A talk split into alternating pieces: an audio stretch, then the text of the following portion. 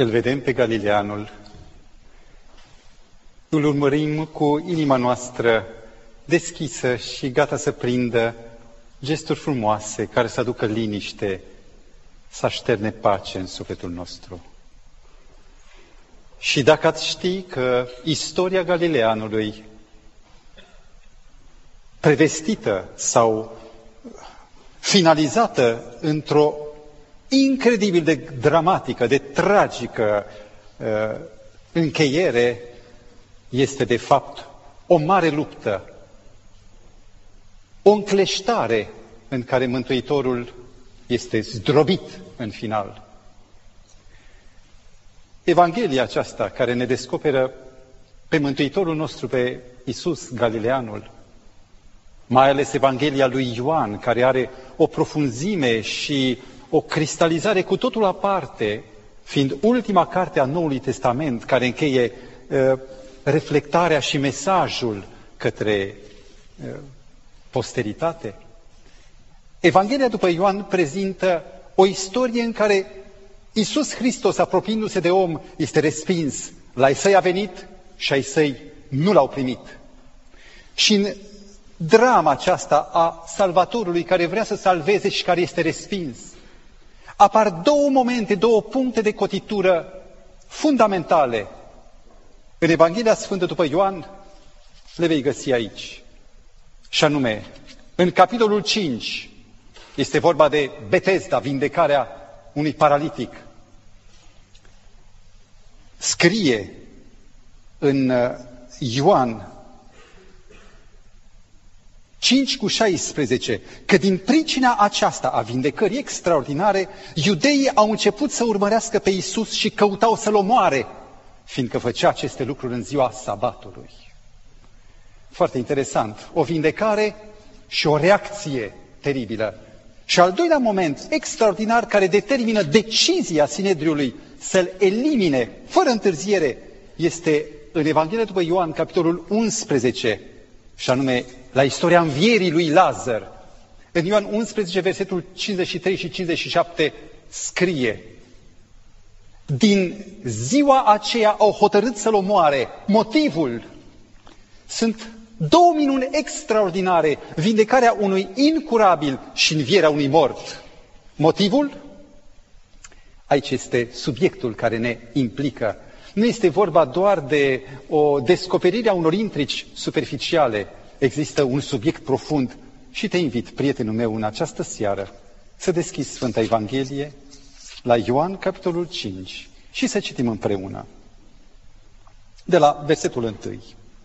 După aceea era un praznic al iudeilor și Isus s-a suit la Ierusalim. În Ierusalim, lângă poarta oilor, era o scăldătoare numită în evreiește Betesda, care are cinci pridvoare. În pridvoarele acestea zăceau o mulțime de bolnavi, orbi, șchiopi, uscați, căci așteptau mișcarea apei. Evenimentele care sunt descrise aici marchează Paștele anului 29 după Hristos. Paștele era un eveniment extraordinar, unul din, una din cele trei mari sărbători când veneau de pretutindeni din toată Iudeia până la 200 de mii de pelerini care umpleau orașul și stăteau până în două săptămâni. Activitatea, obiectivul lor era templul și ce se desfășura acolo. Dar lângă templu erau destule puncte semnificative, printre care, lângă poarta oilor, era un, erau două bazine, și anume numite Betesda. În 1935, arheologii lângă biserica Sfânta Ana, construită de cruciați, am avut privilegiul să stau pe malul bazinului și eu, au descoperit sub nivelul zero Uh, la vreo 5 metri aceste două bazine care erau scăldătoarea de care se vorbește aici. Numele scăldătorii Betesda din ebraică, Bet Hezdah, însemnează casa milei. Și vă dați seama cu câtă speranță veneau oamenii la Betesda atrași de un zvon, că dacă apa se mișcă atinsă de un înger, primul care plonjează în apă este tămăduit de orice boală ar fi avut. Și acolo se îmbulzeau oameni de peste tot. Se îmbulzeau uh, cu priviri dușmane, aruncându-și unul altuia pentru că fiecare vecin însemna un concurent, însemna o piedică și cred că oamenii se rugau, oh, de-ar muri ăștia de lângă mine. Casa milei devenise o casă nemiloasă. Și unde se petreceau aceste lucruri? Lângă templu, unde era prezența lui Dumnezeu, acolo era Sfânta și Sfânta Sfintelor și jertfele. Și când se întâmplau aceste lucruri?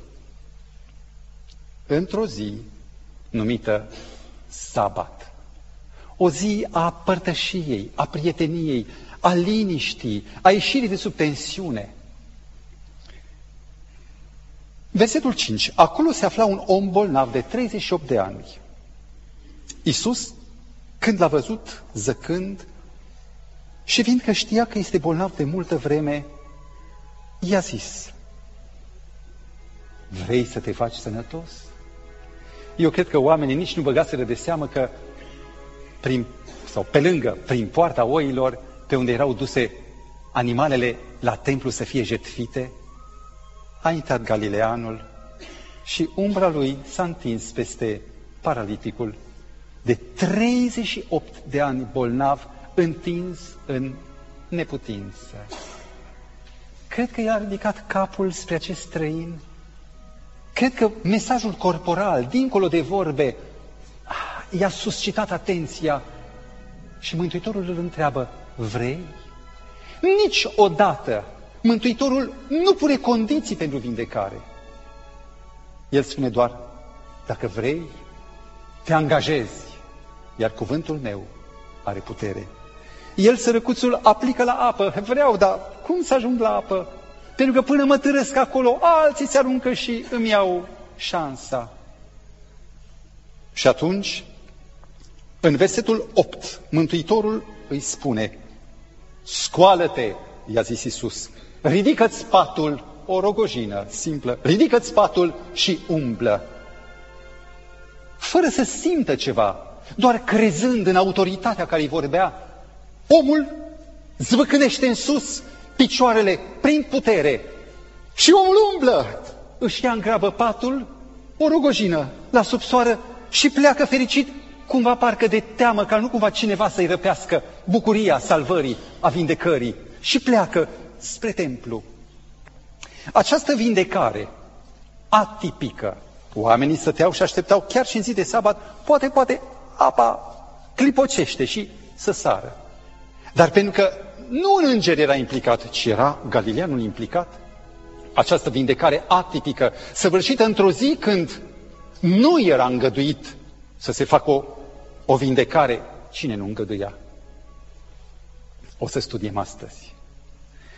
În momentul acela zvonul aleargă prin sutele de oameni adunați pe la colțuri. Un paralitic a fost vindecat. Cine? Cine? Unii știu, alții nu știu. Și în momentul în care paraliticul ajunge la templu, zvonul a ajuns înaintea lui. O comisie de expertiză, de farisei, de cărturari înțelepți, îl întâmpină cu priviri glaciale. Nu ți este îngăduit să-ți ridici patul. Sunt uimit câtă opacitate, realitatea unui, unei minuni care vindecă un om bolnav fără nici o speranță nu contea, era zero. Nu l-au întrebat ce ți-a făcut, nici cum te-a vindecat. Singura întrebare, de ce îți porți patul? Se săvârșiseră după ei două mari sacrilegii.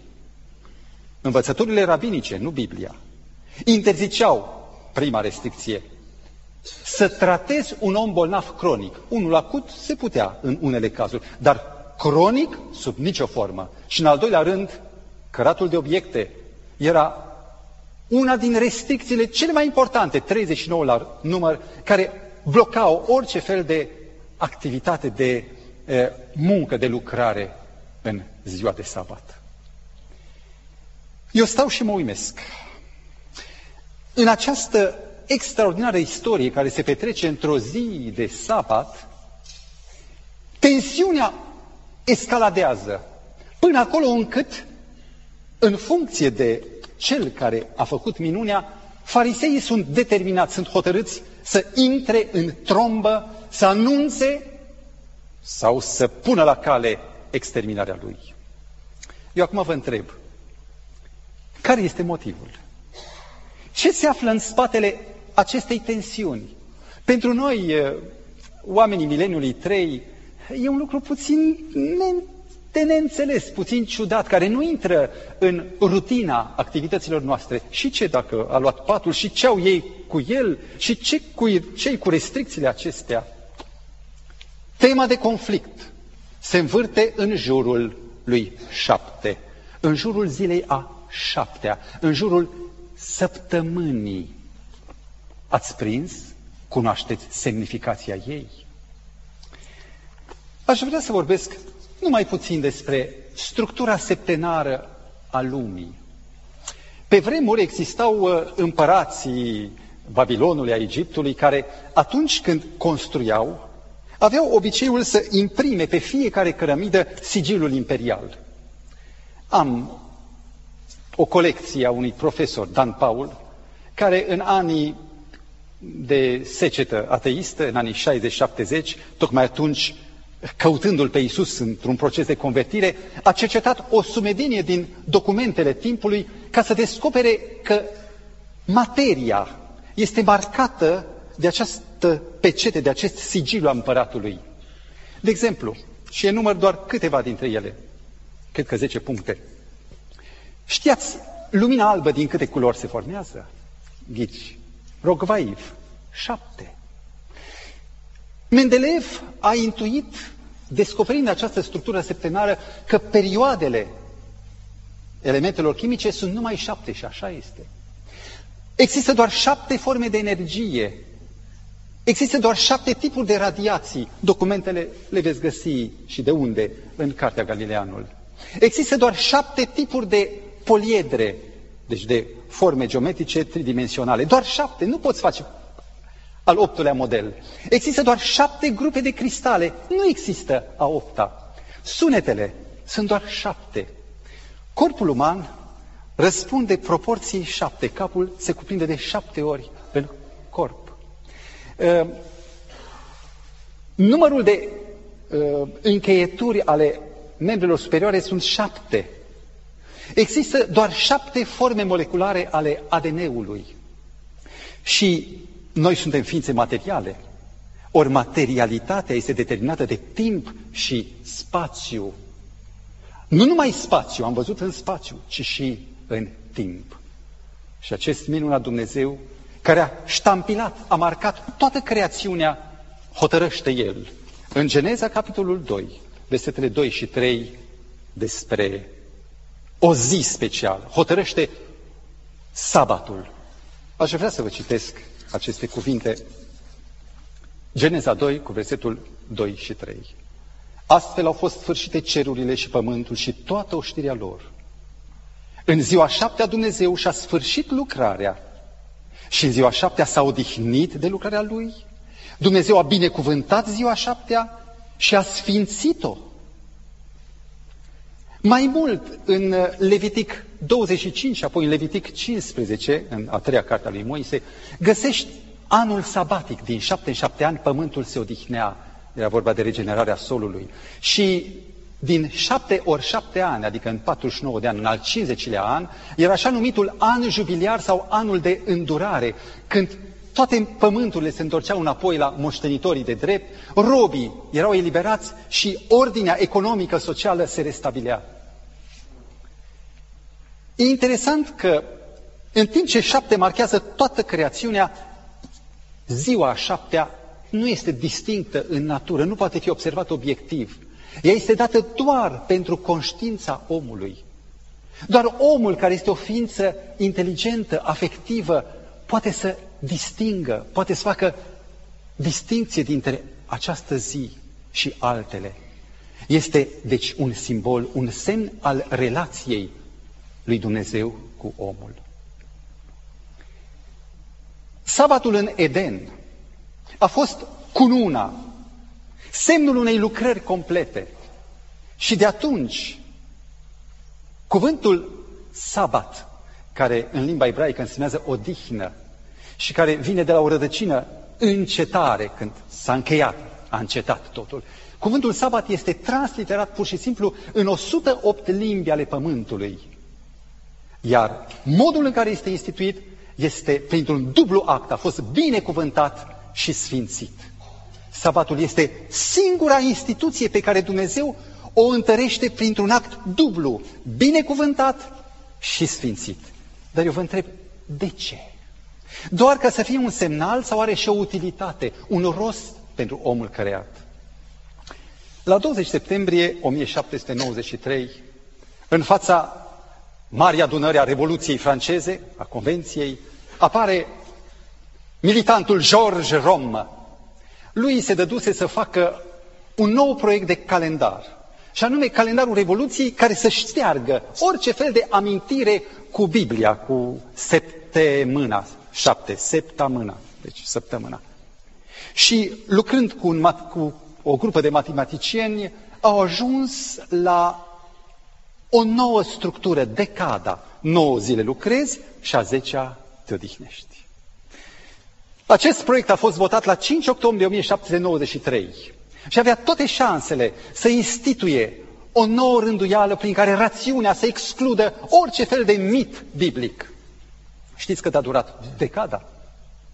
Numai 13 ani. Motivul? În a opta zi, voi cădeau în brazdă. La 31 decembrie 1805, fiul Revoluției, Napoleon, anulează hotărârea Revoluției și reintroduce calendarul gregorian.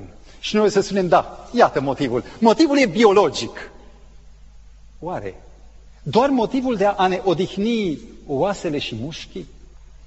Gândește-te că atunci când Dumnezeu a instituit sabatul, El s-a odihnit, dar în Isaia 40, cu versetul 28, scrie Domnul nu obosește și nu ostenește. Deci el s-a odihnit, dar nu biologic, nu avea nevoie de ea. Iar omul în Eden nu avea munci grele, nu avea să dea cu săpăliga, că nu erau buruieni. Munca lui era un act de creație. Și taina mi se revelează acum. Omul are doi ochi, urechi, mâini, o gură. Omul este o ființă afectivă, făcută pentru comuniune. Pentru comuniune pe orizontală, eu cu semenii mei, și pentru comuniune pe verticală cu Dumnezeu. Acolo în Eden, două instituții au fost binecuvântate. Căsătoria, Dumnezeu a binecuvântat pe Adam și Eva, este comuniunea pe orizontală și închinarea sau sabatul, comuniunea pe verticală.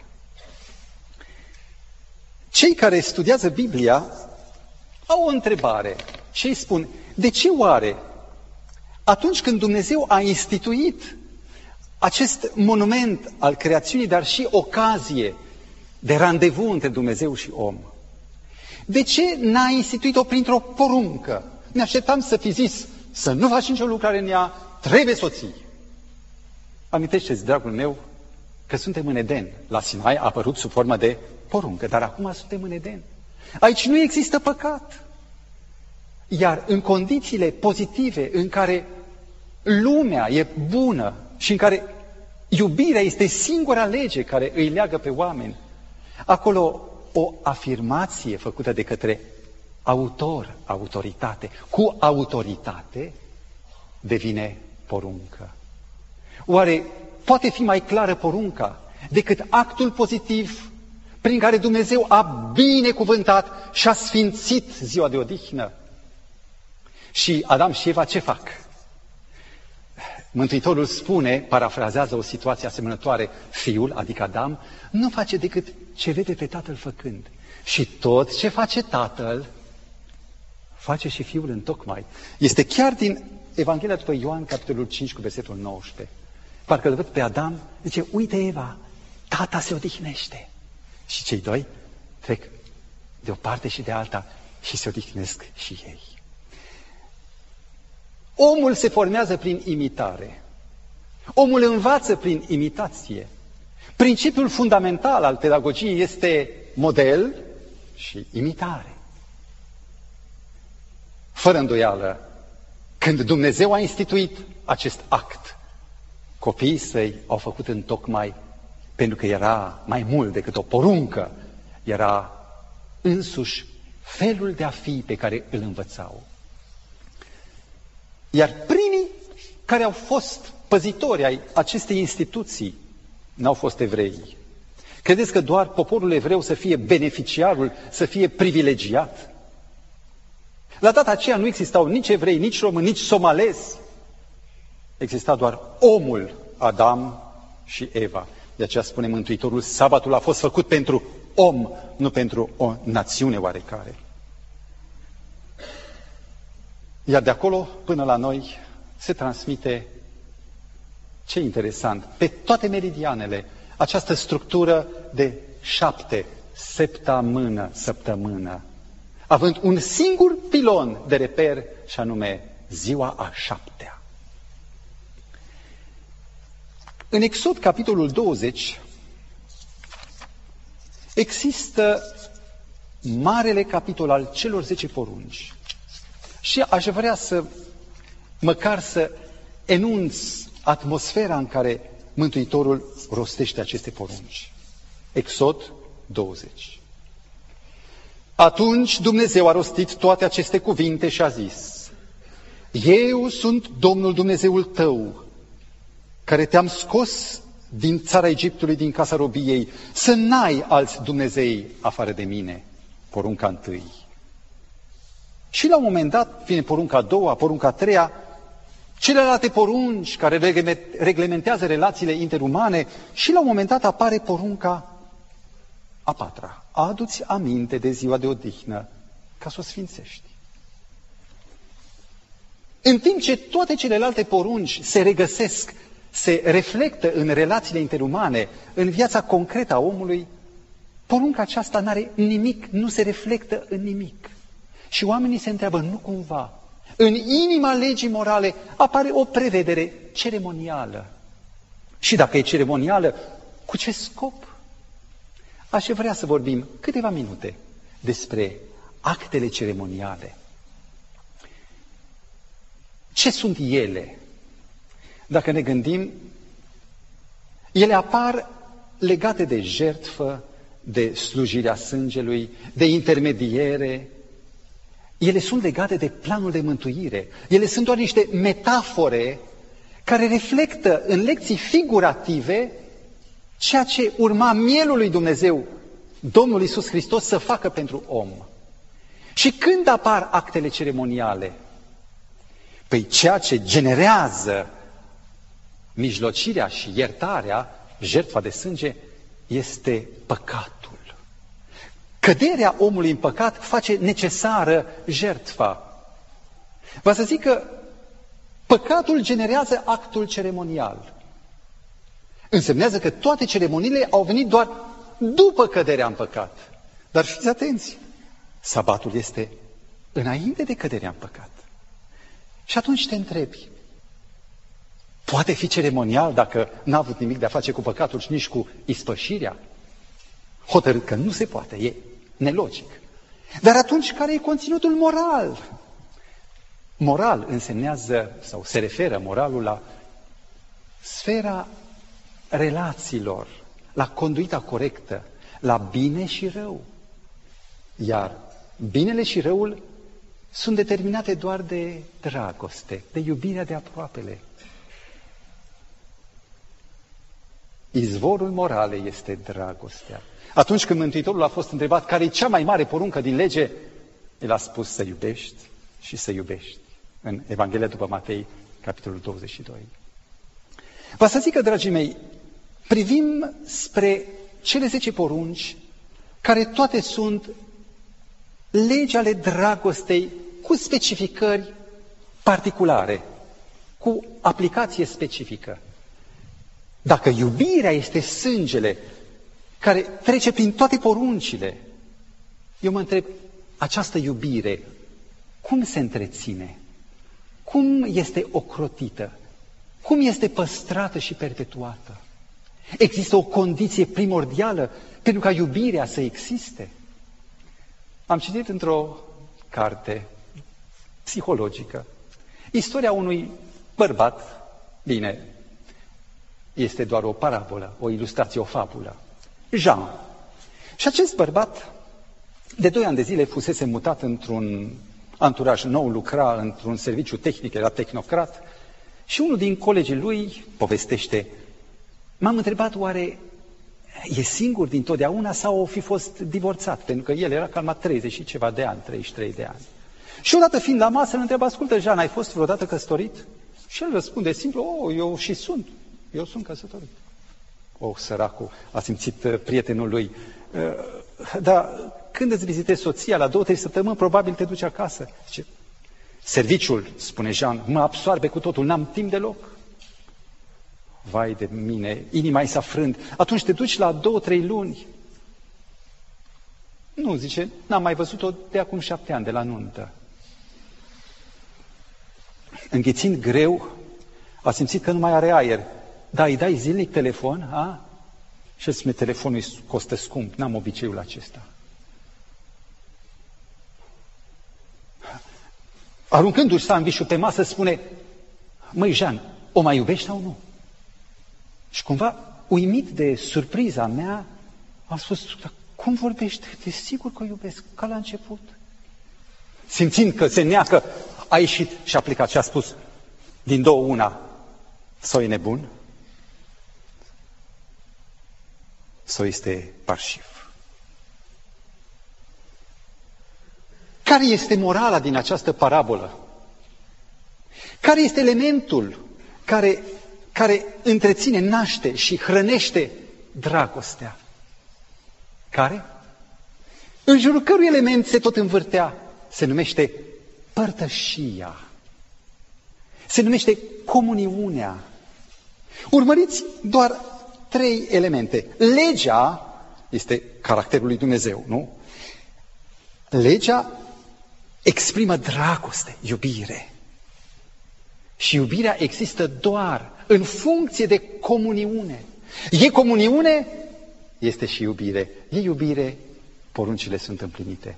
Înțelegi, prietenul meu, că aici, în inima legii lui Dumnezeu, în inima celor zece porunci, este porunca pentru comuniune. Și sabatul este extraordinar de necesar chiar înainte de păcat, că nu era păcat, dar era comuniune. Iar Dumnezeu care a știut, a instituit această ocazie de întâlnire, acest randevu, întâlnire între Dumnezeu și om. Și în funcție de porunca a patra, decalogul stă în picioare, în funcție de părtășie, de comuniune, sau cade. Cineva spunea, porunca cea mai mare din lege este porunca părtășiei și a comuniunii, pentru că legea e dragoste. Am găsit pe internet, într-una din ocaziile trecute, o rugăciune a unui copil. Mi-o amintesc în mare. Doamne, Doamne, te rog, fă un televizor. Aș vrea să pot strânge în jurul meu pe toți cei din casă. Vreau să le vorbesc și să nu mă întrerupă deloc. Și să stea în jurul meu ore în șir. Doamne, aș vrea să simt ce simte televizorul lui mami și tati. E umor, dar e un umor dureros. Priviți acum spre cele zece porunci. Tabla întâia, datoria față de Dumnezeu, tabla a doua, datoria față de aproapele. În aceste două table, în toate cele zece, sunt doar două porunci sub formă pozitivă. Aici, în tabla a doua, e porunca iubirii de, a, de părinți, comuniune, iar în tabla întâi este porunca comuniunii pe verticală. Adu-ți aminte de ziua de odihnă, de ziua pusă deoparte. Amândouă se ocupă de relația părinte-copil. Părinte-copil. Suntem într-o mare luptă. Și semnificația acestui șapte, teribil de interesant, devine deodată dimensionată de o semnificație nouă. În Exod, capitolul 31, cu versetul 13 scrie, vorbește copiilor lui Israel, poporului lui Dumnezeu, și spune-le, să nu care cumva să nu țineți sabatele mele, căci acesta, sabatul, va fi între mine și voi un semn după care se va cunoaște că eu sunt Domnul care vă sfințesc. Sabatul devine deodată în marea luptă un semn. S-a întâmplat în Vietnam în 1971.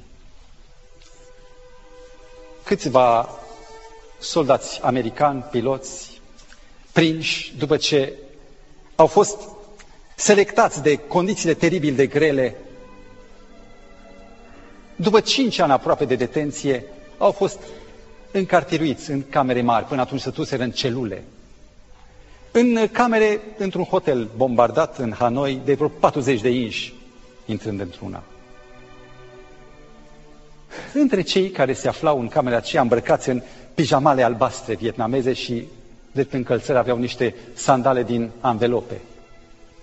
Era și un negru din Alabama, Mike. Și acesta își fabricase din bambus un act de cusut. Și urmărea peticele și le cosea pe dosul hainei, pijamalei. Și cu timpul, încet, încet, a apărut steagul țării lui. Când steagul a fost gata, înainte de a merge de fiecare dată la masă, uh, el, ei întorceau pijamaua, o puneau pe perete și cu mâna la inimă repetau jurământul de loialitate față de țara lor.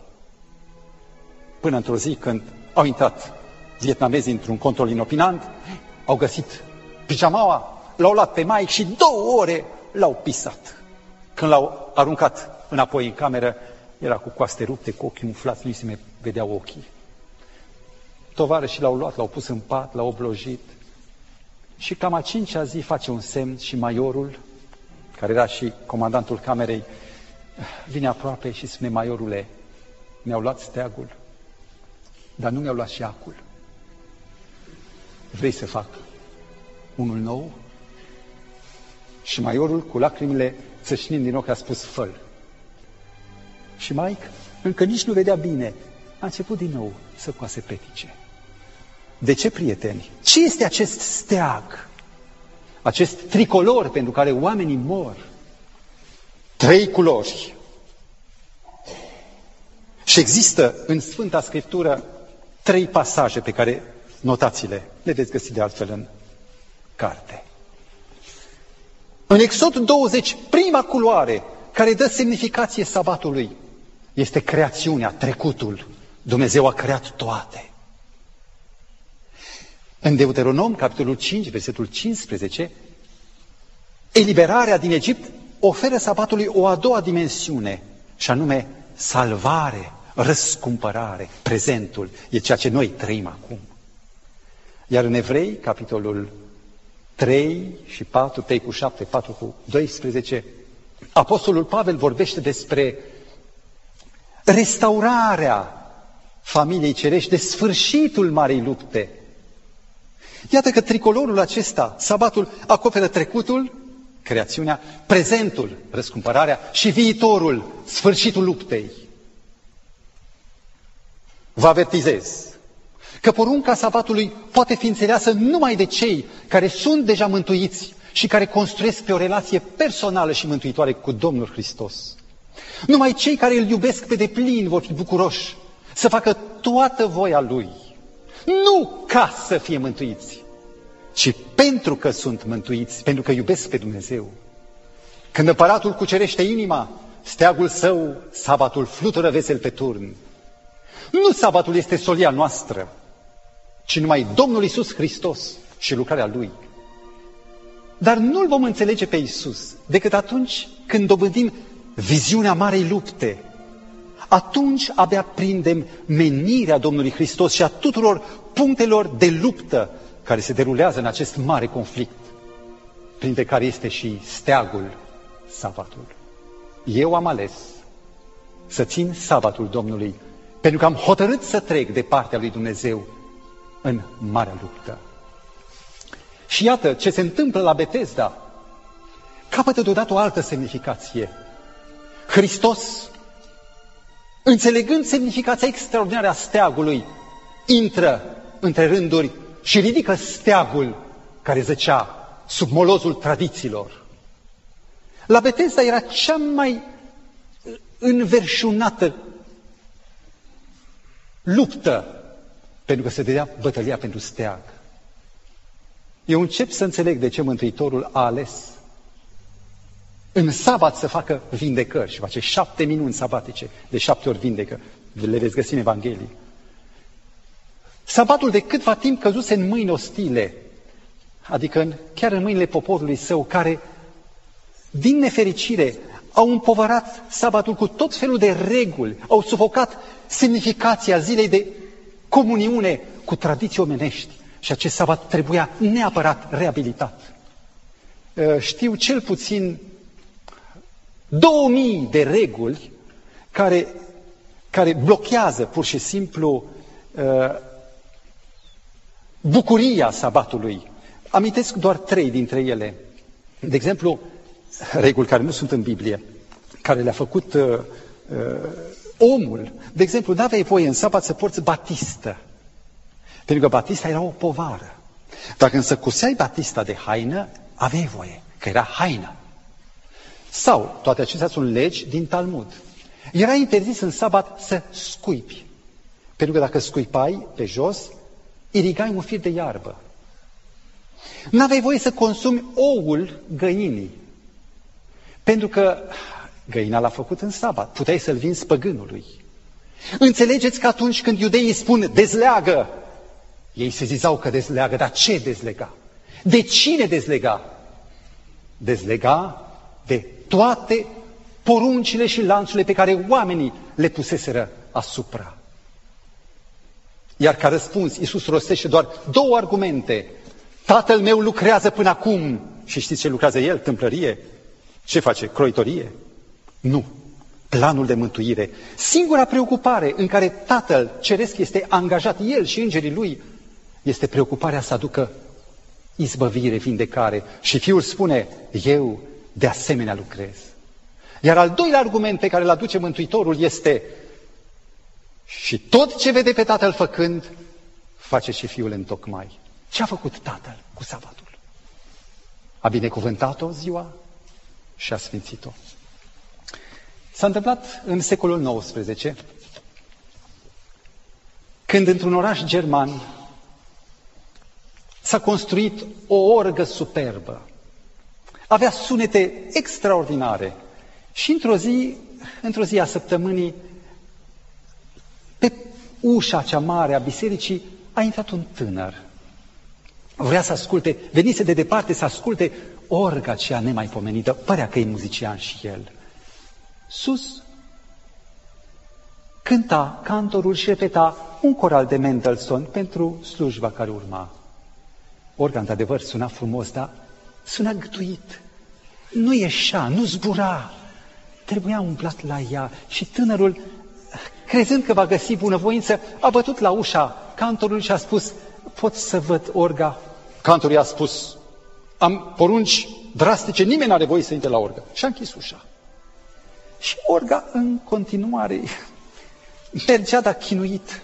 Și tânărul, nemai putând, a mers și a bătut autoritar și când ușa s-a deschis, nici n-a întrebat. S-a dus drept la orgă. Omule, ce faci? Hei, îmi schimb registrele! Și el n-a mai auzit. Pe banchetă a schimbat registrele, a închis ochii și a început. Același coral de Mendelssohn. Și deodată orga s-a deslănțuit. Orga părea o arteziană, un nor de îngeri care cântă o muzică din Eden. Când a încheiat, cantorul înlemnit și-a căutat cuvintele și l-a întrebat, Domnule, cine sunteți? Iar tânărul a spus, plecând și mulțumind, sunt Mendelssohn Bartoldi. Atunci când stăpânul se atinge de trupul nostru, de viața noastră, când stăpânul intră în inimă, ceea ce pare o restricție chinuită, sabatul, o zi care să te împiedice, devine un cântec al eliberării, un cântec al bucuriei, un suflu ceresc. Iată dezlegarea adevărată. Nu cunosc un cuvânt mai frumos decât cuvântul din Evanghelia Sfântă după Matei, capitolul 11, cu versetul 28. Veniți la mine, spune Hristos, toți cei trudiți și împovărați, și eu vă voi da odihnă în limba greacă, catapausis, care este traducerea cuvântului sabat. Veniți la mine și vă dau leacul pentru stres, leacul pentru lumea aceasta rea. Aveți nevoie de comuniune, comuniune cu mine și unii cu alții. Descoperiți această minune, această binecuvântare și intrați și voi în părtășia familiei mele. Deveniți martori în această luptă, iovi, care să dați dreptate lui Dumnezeu și cuvântului Său. Bucurați-vă de Hristos, care este viu și azi și în vecii vecilor. Amin.